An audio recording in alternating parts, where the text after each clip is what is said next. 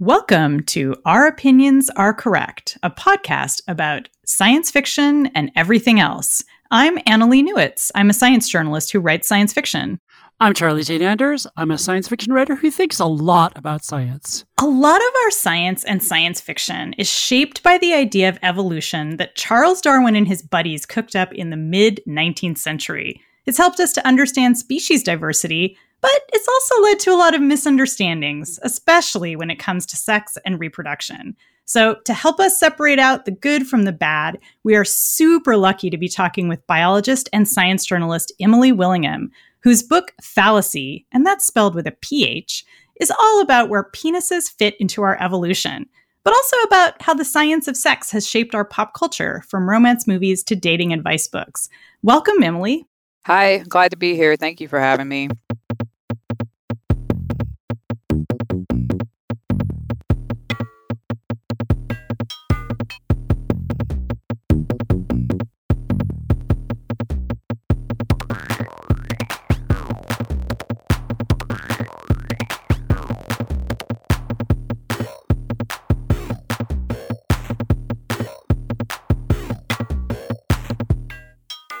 I'm super excited about your book. It's an incredibly riveting read.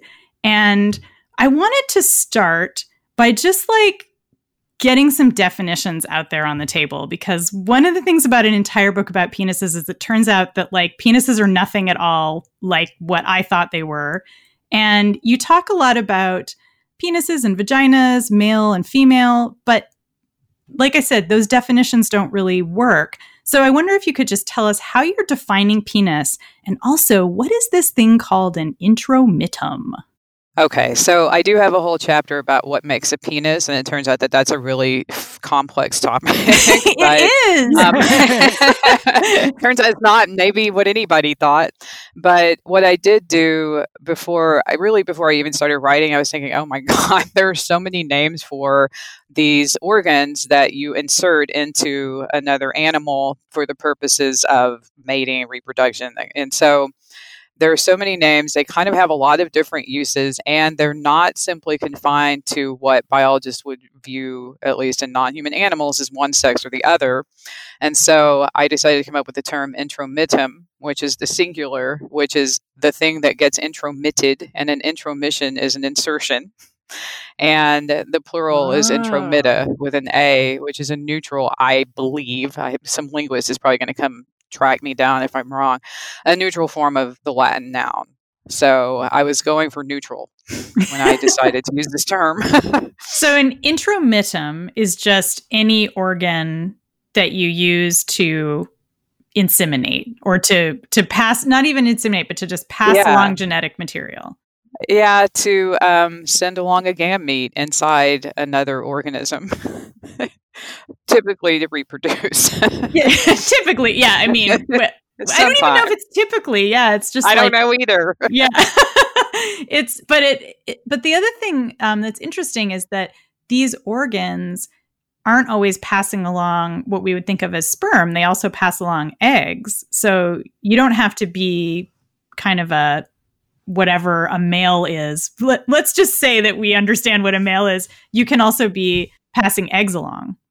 Yeah, exactly. Um, there are there are people who will definitely, and I'm one of them, get into the finer points of whether or not quote you know passing these gametes is an internal process or an external one. But a couple of examples: the uh, female seahorse, for example, has a, an extension that she uses to pop some gametes into a pouch on the male. And another example, there's a whole genus now of animals that live in caves where the female does something similar, except she really inserts into the male. And so it is considered internal transmission. So she has an intromittum that she inserts into the male of these species and transmits her, you know, gametes. Yeah, so these are like really fancy tubes yeah. Can you tell us, just as like a kind of a greatest hits moment, you have so many interesting intromitta in this book. Can you tell us about some of your favorites or some of the ones that really um, helped you understand how complex penises actually are?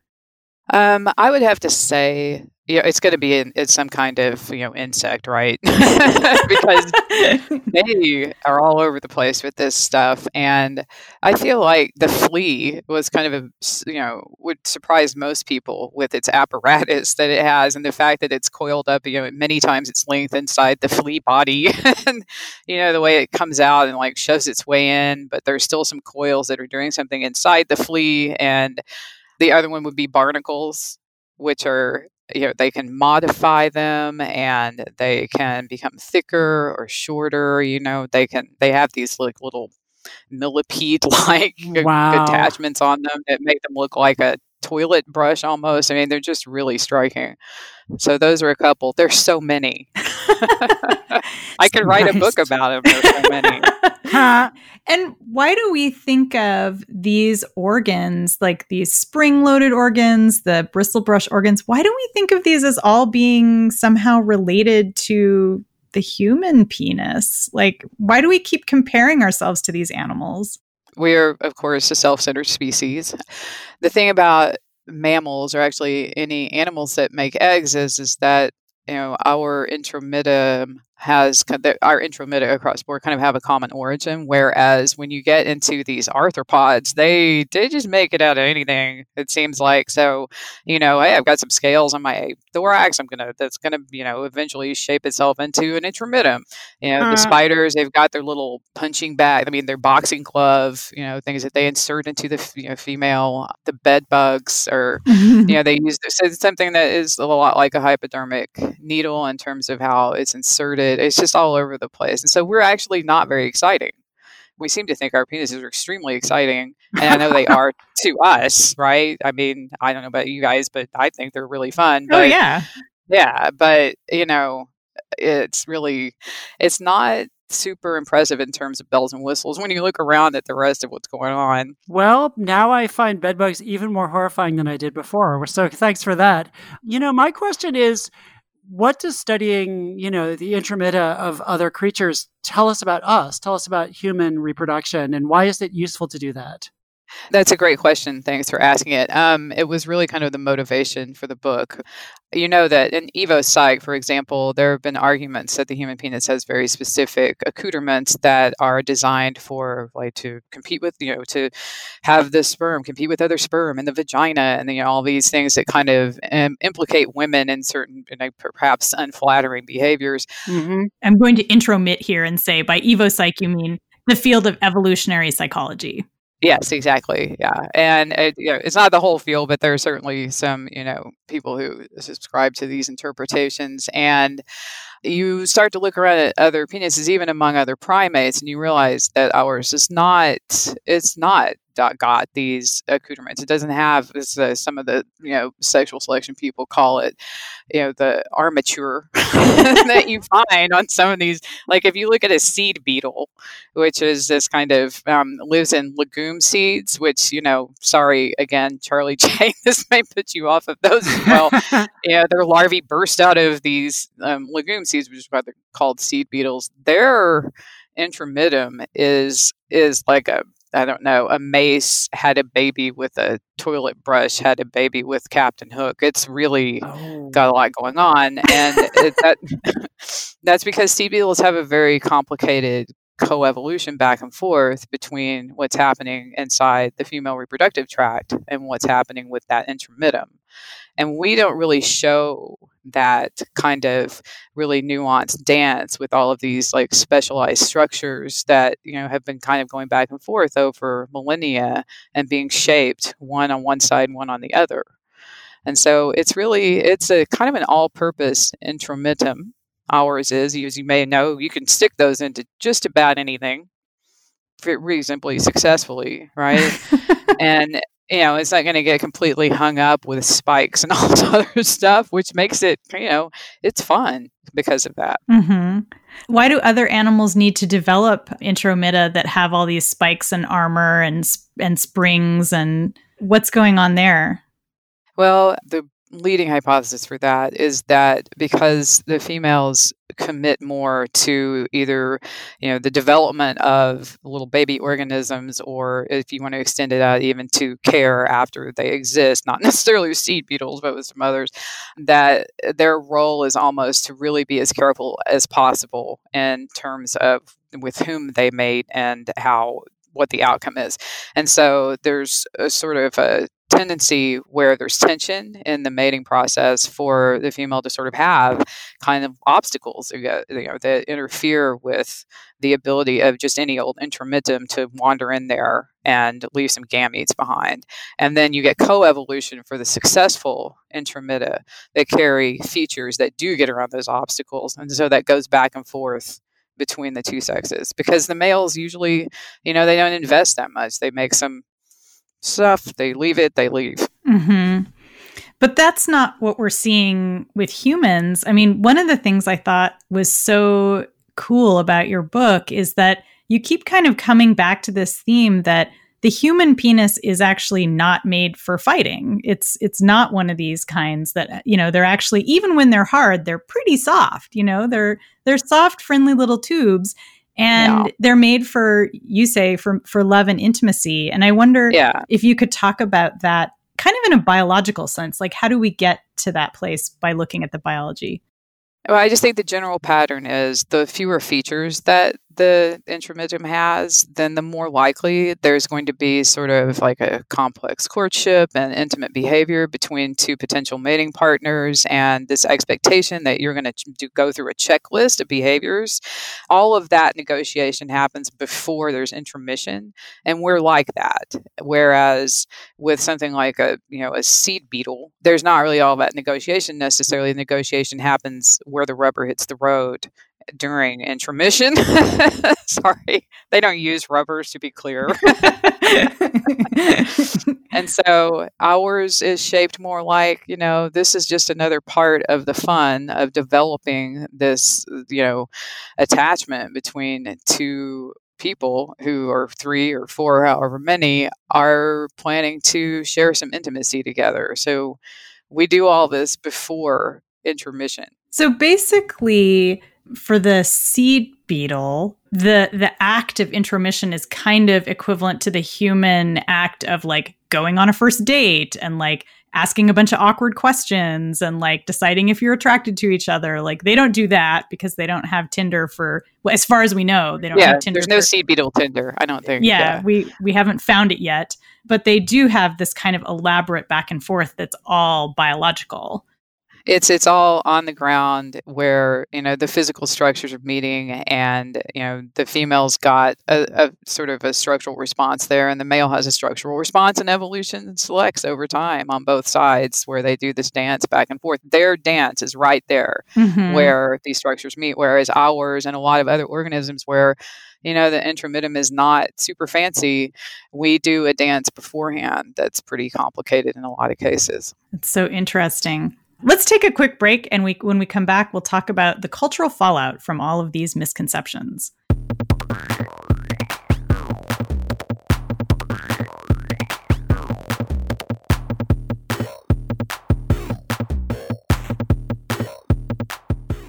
One of the things that you say very early in your book, Emily, is um, you're quoting from the important scientific film, The Princess Bride and you say, you know, people talk a lot about survival of the fittest, but it doesn't mean what they think it means. So, what does it mean? Well, I do think we ought to probably maybe consider changing that phrase. People t- tend to interpret that as having something to do with strength, and I think that that has bled over into this idea of um, what's selected for at the genital level as well. That it has to do with strength and winning, right? And in the end, the, you know, your win is that you survive and reproduce, and that your gene variants have representation in the next generation. That doesn't have to do with being strong; it just has to do with being selected mm-hmm. by your environment, right? I mean, you can be, you know, as weak as unsalted potatoes and still be selected as long as it's a great environment for being an unsalted potato. So mm-hmm. which I'm not meaning to equate to human penises as unsalted potatoes, but you know, the idea is that that you know, it's not a matter of strength and it's not even really a matter of winning as much as it is a matter of being chosen for having a fit in a given environment. Yeah, I mean, I'm interested in basically this idea that sexual selection is all on the female side and that the male is basically just like available and that the male has to kind of you know find a part has to convince a partner to to mate with him and you know i'm interested in what your research has shown about you know that in terms of like the functioning of the the genitalia and also just all the cultural baggage that we put onto it. Right. Well, there are a couple of ways. There are a couple of sort of forms of sexual sexual selection, which is a subset of natural selection. You can have males fighting with each other to gain, you know, sort of supremacy. In which case, that is kind of a winning thing, right. and you know, you, you would see that with you know, things that have antlers. That's what they do um, when the female is making the choice, that can either be something before copulation occurs, or it can be, you know, on the ground there in her genital tract, where if there are little pockets and things get stuck, where she stores sperm, or she kind of, you know, there's like some maybe version of sperm sorting going on. You have to have more than one mate, the female, for her to be making any choice like this.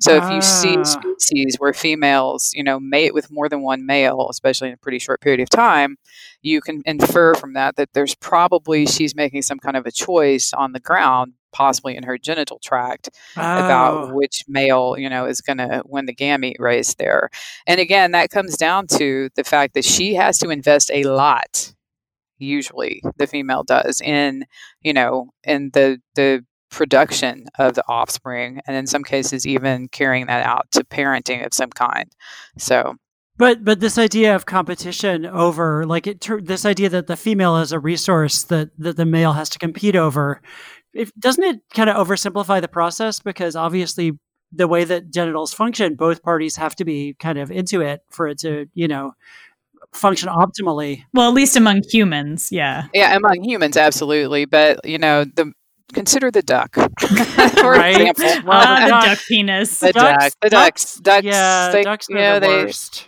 they can be the worst. They have, you know, there's forced copulation, which is, you know, I don't want to call it rape because that's a human crime and construct, but it's forced copulation in some ducks. And, you know, the female actually is not necessarily, you know, volitionally consenting to that. And if you look at the duck vagina, you see that there's some coevolution between the features of that vagina to resist this forced insertion relative to the features of that corkscrew explosively emerging penis on the male. And, you know, those are signs that this is not, you know, something that everybody's like gone through the whole courtship process right. to agree to, right? Yeah, ducks sort of so. famously have like penises that are incredibly long and and like have these complex shapes, right? Like they yes. they yeah. aren't just a I mean, I've I've seen them described as springs, but like they can have all kinds of weird twists and turns and yeah, they hmm. they they alarmingly they emerge very alarmingly quickly, and you know you can have there's a duck penis that torques in one direction, the corkscrews in one direction. The vagina may corkscrew in the opposite direction, as though to unscrew it. Wow! When it's you know yeah. Oh my god! With the fourth century, and they have cul-de-sacs and all kinds of other stuff that just like blind ends, you know, because you know the female, you know, not no no female duck is consciously going, well, we'll choose these sperm, but you know there are choices being made there on the ground. And then how does that then color our perception of our own mating rituals among humans? Like it feels like a lot of our research, scientific research on animals, has kind of led human male scientists to try to fit our culture into these kind of brutal scenarios that we learn about from ducks. Yeah, I've seen some of that those unfortunate efforts. I mean, that's part of the lesson of this book is if you you look at penises and the more accoutered they are, you know, the more bells and whistles they have, the more likely you are to be on the duck side of things versus a you know, sort of kind of featureless version of an intromittum and a species that has a high social demand. Mm-hmm. You don't expect to see the duck side of things much at all except as a uh, you know something that's unacceptable. So that's an important takeaway from looking at if you look at all species. Another thing I want to add is we're alone. We are the only member living member of our genus. We are separated by our closest living relatives by millions of years, and it will always be somewhat of an error to try to extrapolate, especially from any individual species, about our own behaviors or what we should, quote, should or should not be doing.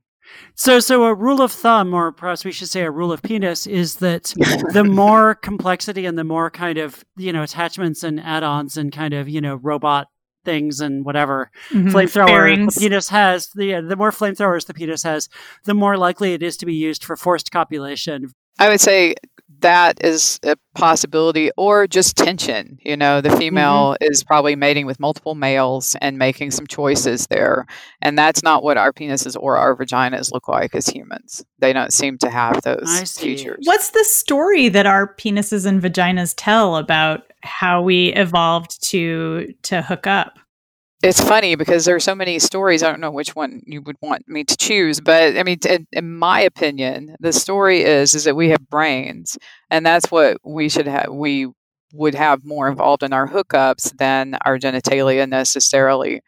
I mean, I don't know about you, but I think that connections on so many other levels beyond wow look at that dick is you know that's how we operate right and i think that what we have upstairs is way more relevant. Yeah, I mean, it's been a long time since I've just like made a guy whip his dick out on a first date. You know what I mean? Like, I used right? to just be really right. like firm about or, that. Like, you know, we're not going further. Yeah, yeah, until until right? I see everything. But you know, now I, I feel like yeah, I'm a little. I, I'll take it a little more slowly. Right, and maybe second, third day, right? Yeah. I mean, I haven't, I haven't used like you know the six inch ruler in a long time. Like first right. I know forever. it's it's funny. It seems like it's mostly guys who are doing that.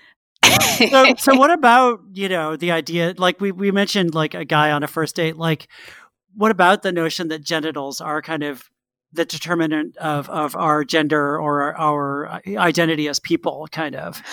Yeah, um, that's something that we lay on to people, and it's a bit toxic, isn't it? That mm-hmm. we would like insist on that as some kind of expectation when in reality, with intimacy and interpersonal communication, it actually doesn't matter. And when you look at studies that look at what people with penises are interested in and the people who interact with them, you know they they want the intimacy they want that connection as much as they want anything else i mean anybody right. who has yeah anybody who has sexual experience knows that there's so much more to it than the genitalia, first of all, right? Yes. And there's so much more to becoming comfortable with somebody and really getting to just like party down, right? In the way that you want to because you're comfortable enough with that intimacy to do it. So, speaking of partying down, I wanted to talk a little bit about um, Jeffrey Epstein, who comes up a number yeah. of times in your book as you know, a villain and also kind of a, a, a someone who is a, a misleader uh, in the field of science. And I wonder if you could talk about how his work and his life have shaped modern ideas about penises and evolution. Um, he's he kind of exemplifies this idea that um, male men are supposed to go around and seed people, and that that's supposed to be the evolutionary drive for them. And he because of his money, he could walk into rooms full of men who ought to have known better and offer money or apparent support of money. And they didn't ask him to leave, even though they knew what a wretched human being he was and what a criminal he was. And I think those two things intersect in a way that male scientists, by and large, have asked the questions and decided how they're going to be answered. And Epstein was just an example of that and an example of how money can fuel all of it. And I think it's time for us to let other people ask and answer these questions. As my book points out, we have a lot less information about vaginas in general than we do about penises because there has been so much focus on it. And this kind of evolutionary psychology focus on these questions has always seemed to come from the male perspective, almost always and Epstein was very into that kind of thing. And he was funding a lot of that research. Yeah, he was he wanted this to serve his purposes, which, you know, are are unspeakable. Yeah, I mean, it's interesting how, I mean, and you point this out in the book that he used science as a kind of, you know, a way of dressing up what he was doing in a kind of legitimacy. You know, he was like, well, it's not it's not just molesting a bunch of girls. In fact, this is, you know, whatever. Yeah, evolution evolution makes me want to do this. It shapes my psychology so that I will want to seed young girls, you know, and they will bear my fruit, you know. And it, these questions get asked because certain people are looking for a kind of legitimacy to w- what they want to do, and they want to have the language of science and putative scientific results to support it. Yeah, and he didn't have a duck penis, so he was just that was the wrong path. I've heard things about his penis, but it didn't sound very duckish. No. No. So let's turn this around and talk about um, before we wind up here. Talk about positive directions. Like where where do we go next in these kinds of studies to really to to understand vaginas, to understand penises in their proper place? First of all, there are labs. Um, so entomologists have, are pretty good about looking at vaginas a lot of the time because of that coevolution between the intromittum and the uh, receptomitum, which is what I decided to call vaginas. But anyway, um, where should we go? Is that first of all, we need to have more women have access to these halls of science and be able to stay in them so that then we get questions from people who are not the white the historically white male bastions of science. When we get that a lot will follow. You may have noticed in the book that uh, the people who were looking at vaginas and made breakthrough discoveries of vaginas and vertebrates were women you know and still kind of tend to be. The other thing is is kind of we need a detox in our culture from this expectation that the penis makes the man and the man makes the penis because not all men have penises and not all people Yes. with penises are men yes. and and also we need to stop conflating this single body part with the whole human being i have seen people say when somebody walks into a starbucks carrying an ar-15 for example they'll say oh small dick energy there and i think you know we really need to stop thinking oh this is because of the size of this man's penis this is because of a lot of toxicity in our culture that made him think that this is something he needed to do to perform we need to get past that Yeah, I think that's really important to acknowledge that doing this is diminishing male people as Yes. well as building them up. That there's this kind of this way in which, yeah, if you fold everything into penis anxiety, you don't ever learn what the real problem is because it's not about dicks. I, yeah, I agree 100%. I have three sons, and I absolutely do not want them diminished to just a body part like that ever. Yeah, they have lots of other good body sort parts. Sort of dehumanizing. I mean, you know, part of what makes human beings so complex and awesome is the whole totality of who we are and not just, you know, this kind of, yeah, this one body part and this one process.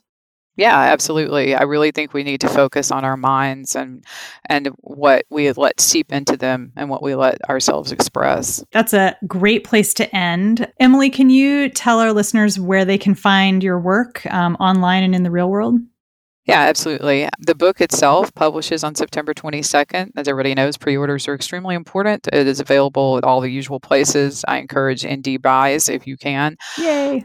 I'm on Twitter at EJ Willingham, and I have a website where I just put up things where I, I frequently contribute to Scientific American, Medscape, places like that, and that is emilywillinghamphd.com. That's where you can find me. Excellent. All right. Well, thank you so much for being here Thank and you. talking dicks. That was great. talking Thank you. intromitta, which is my Yeah. new favorite genital. Well, I Thank guess you for having me. Yeah, I like all genitals, but intromitta seems like a good umbrella term for Yay, genitals. Yeah.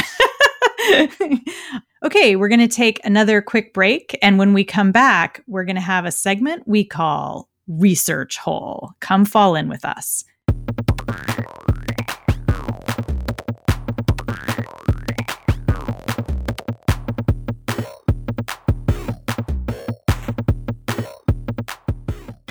So, Charlie Jane, tell me about a research hole that you fell headlong into.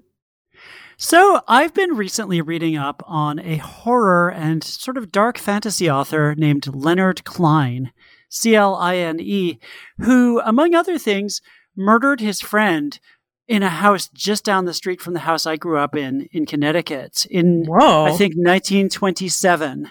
Okay, so He was not when you were living there. No, slightly before my time.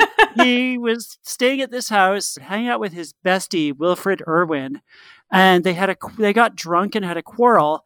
And Leonard Cline shot uh, William Wilfred Irwin, who died a few hours later of his wounds. Uh, Leonard Cline went to prison for manslaughter, but was let out after eight months for good behavior, and but then died of a heart attack sometime later.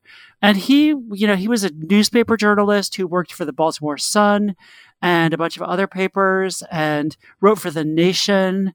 You know, after he got out of prison for murdering his friend, he got a job at Time magazine immediately. Like Henry Luce decided to kind of take pity on him and give him a job. And he wrote plays, but he's best known for these novels that he wrote.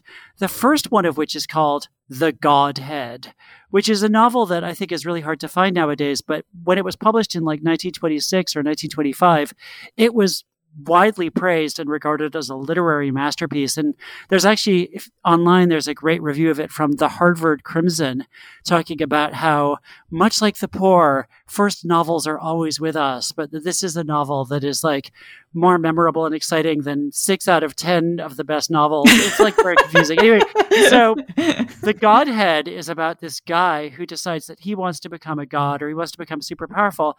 So he moves to this small town on the shore of Lake Superior where the elements have randomly carved like a scowling, angry face into the side of the mountain nearby. And he decides to terrorize the townspeople by like reminding them of all of their Finnish superstitions. They're all Finnish people. And he sort of delves into all of the superstitions and traditions of Finland to try to drive all the townspeople mad. And in the end, the scowling face of the side of the mountain comes to life and starts like singing and everything goes fucking In Finnish? insane. I don't know if it sings in Finnish. That's a really good question. I think it just This is a really targeted form of terror, I'm just saying. you know, Finnish people are going to be really freaked out. You know, and I actually read a bunch of Finnish, you know, weird stories in the last few years, and the Finns do love their weird dark fantasy. Like, they're, that's a thing with them. And uh, there's actually a great uh, anthology of like Finnish dark fantasy. So he followed that up with a weird kind of comic novel called Listen Moon with an exclamation mark, which is about a I don't know what it's about. Um, but then his masterpiece, the book that kind of put him on the map right before he died, was this book called The Dark Chamber, Mm. which is about this guy named Richard Pride, who, much like the protagonist of The Godhead, Richard Pride wants to sort of become a superior person. And so he decides that the key is to recover all of his earliest memories by bringing a musician, who is the main character of the book, to his house to play music for him that will force him to re experience his past memories. And basically, everybody in the house, wait for it, goes mad. I thought and, you were going to say you they were all Finnish. they all turn Finnish. No, they all go mad. The dog, the house, the dog in the house goes feral. People commit suicide. People run away. People elope. There's a lot of eloping. Mm. And finally, the main character like gets away and marries the guy's daughter. But he comes back and finds that the guy Richard Pride has been killed by his dog, who he killed in turn. Like him and the dog killed each other at the exact same time. And so it's like basically another novel about how if you tamper with dark forces, you know, shit will happen. Mhm. And H.P. Lovecraft loved the Dark Chamber and kind of lavished praise on it in his book about the supernatural. And so that's kind mm-hmm. of the main reason why people remember Leonard Cline now as like somebody who was kind of an influence or a contemporary of, of Lovecraft. But unlike Lovecraft, he actually was a murderer and also a journalist. So he was a pretty interesting guy. Annalee, what's your research hole? it, there are no Finns or or murders. I I actually I just want to say are there? I that's a good question. I don't understand how Cline got a- away with murdering someone and only going to prison for 8 months and then got immediately got a job at Time magazine. Like I you know, good behavior. I I'm so confused. Anyway, um that's I think guess if you're drunk, I think if you're drunk, it's just like whatever. You were drunk. yeah, you know. that's you know, it's it's rough justice, I guess, you know. Yeah. Connecticut. Probably had it coming. Yeah. Connecticut. Connecticut's a rough and tumble state, man. Yeah, I think I think that's something to do with it. So, I have been going on a research hole because of this study that came out a couple of weeks ago in the journal Population Studies.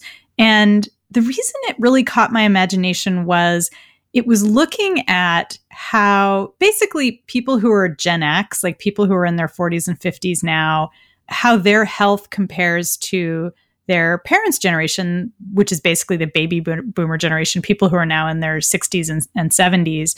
And people in that Gen X generation, uh, in this study, which was it was done in England, and it was a survey of about 135,000 people. So a huge survey um, that's done annually in England. That's the health survey. So people who were in that Gen X group reported that they were living longer, but they were sicker than their than the previous generation that they just reported in their middle age having more chronic health problems. But like i said they were surviving longer. And the thing that was really chilling about the study because at first i was just like oh it's just like cranky gen xers like saying that they're sick you know more often than the more stoic elder generation which is like well yes, it's true that half my face fell off, but I'm, you know, powering through and like it's, you know, it's no big thing. But actually, this study was accompanied by actual data on health. Like nurses were were checking people's health. And so their self-reporting was going right alongside reporting from health professionals saying like nope actually this this generation of people is more sick than their parents generation. They're suffering from cardiovascular disease, diabetes, um, hypertension, a lot of diseases that are associated with poor eating habits, um, partly because you know now the cheapest foods tend to be um, high in fat, and so those those can cause you know that can cause hypertension and and a lot of other things. So basically, the picture that we get from this large British study is that people who are getting older now, people who are in their middle age now, are just less healthy than previous generation. And it goes against kind of our stereotype of how these things work. You know, we think, you know, every generation is healthier, you know, because medical technology is getting so much better. And, you know, we don't have these terrible things that our grandparents had. Like, we don't die of, you know, a broken leg um, because we have antibiotics. But it does seem like things are getting worse. And the really creepy part, like I said, is that the Gen X group that's sicker is living longer. So they're living longer, shittier lives than baby boomers uh, are living. And so I don't know. It got me thinking about a lot of stuff. I mean, it, it got me thinking about how, like I said, that there's, we have this idea and I think it comes out of science fiction partly that the future, unless we go into like a dark dystopia, that the future is always better and that the technology is always making things better. Um, and that's not necessarily true. And even as our technology is getting better, that isn't actually helping people to lead healthier lives, um, which is another. Huh topic that really stood out to me in this study, uh, or another, I shouldn't say topic, another issue that stood out um, and also, a lot of these issues that people are having, like I said, like diabetes and hypertension, that doesn't really come from, you know, medicine not advancing. It comes from, you know, preventative care not being terrifically good. It comes a lot from just sort of the management of our healthcare and mm-hmm. that, you know, we actually do have the knowledge and the medicine to prevent a lot of these conditions from getting bad, but people just don't have access to them um, either because of poverty or lack of education or lack of health care. So I have a couple questions. First of all, how do we know that Gen Xers are living longer if the Gen X generation is is still middle aged? And the other question is, could this be partly because baby boomers had access to secure jobs with like better health care, health insurance when they were during their prime work years versus Gen Xers who kind of go from job to job and don't really have you know, steady health insurance? I think those are really good questions. So basically, the way that they were calculating life expectancy had to do with just how many people were alive. Like, so in other words, like people were living longer, like we saw more people that were reaching middle age in that Gen X Mm, group. Okay. And so and then it's just a projection, right? Like so it's they're just assuming that that these that there's more people surviving to a certain point means that more people will survive another 20 years. Um, so people are surviving longer. People are surviving into their into their middle age. It's more common for people to survive into middle age, I should say, but uh, in poorer health. And I think it could really be the case that this has to do with job security. Uh, we know in the United States that um, hypertension and um, cardiovascular disease are correlated with job instability and poverty and downward mobility. And that's why, for example, Black communities have such a high rate uh, of both of those, of cardiovascular and hypertension, cardiovascular disease and hypertension. And then that also gets into questions around treatment as well, because this group of people that they studied were British, you know, and national healthcare system in England is being chipped away at and eroded. You know, what we could be seeing there is also just you know a failing national healthcare system or or a national healthcare system that is not as robust as it was during their parents generation you know there's a lot going into this and i think you're right i mean i think you know if you were a science fiction writer and you were thinking about world building uh, in the context of this study you'd want to ask all those questions like what are the social factors what are the Mhm. factors in the healthcare are people in fact not getting access to technologies like statins that help people with high blood pressure and things like that. Yeah, I mean, it's all that stuff. It's super complex. I don't know. It was really interesting. I keep thinking about the study. It's haunting me. I wonder if that means that millennials are going to have an even shittier quality of life. Live long and don't prosper. Yeah. Basically.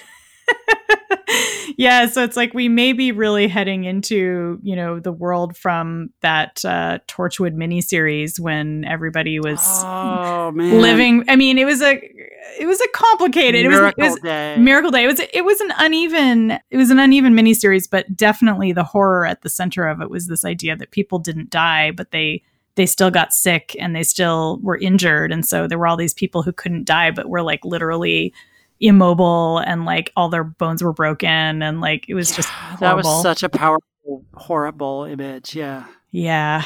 So, anyway, on that cheerful note, we've had some murder. We've had some, you know, declining health outcomes for younger generations. Anyway, thanks so much for listening. Yeah. Thank you. We'll be we'll be way more uplifting next time. We promise. Yeah. So you've been listening to Our Opinions Are Correct. Um, we would love it if you would check out our Patreon. It's patreon.com slash Our Opinions Are Correct. For just a couple dollars, you can get all kinds of nifty things like audio extras and essays and writing prompts and a chance to just chit chat with other people who are following the podcast. You can also follow us on Twitter at OOAC Pod. And you can find us wherever fine podcasts are purveyed. Please do leave us a review on Apple Podcasts because you know the drill. It helps people find us. This episode was recorded at Women's Audio Mission here in San Francisco. Our producer is the amazing Veronica Simonetti, and the music comes Yay. from Chris Palmer. And Mhm. we will be back. No, we'll be back in two weeks, and we'll be talking to you then. Bye. Bye.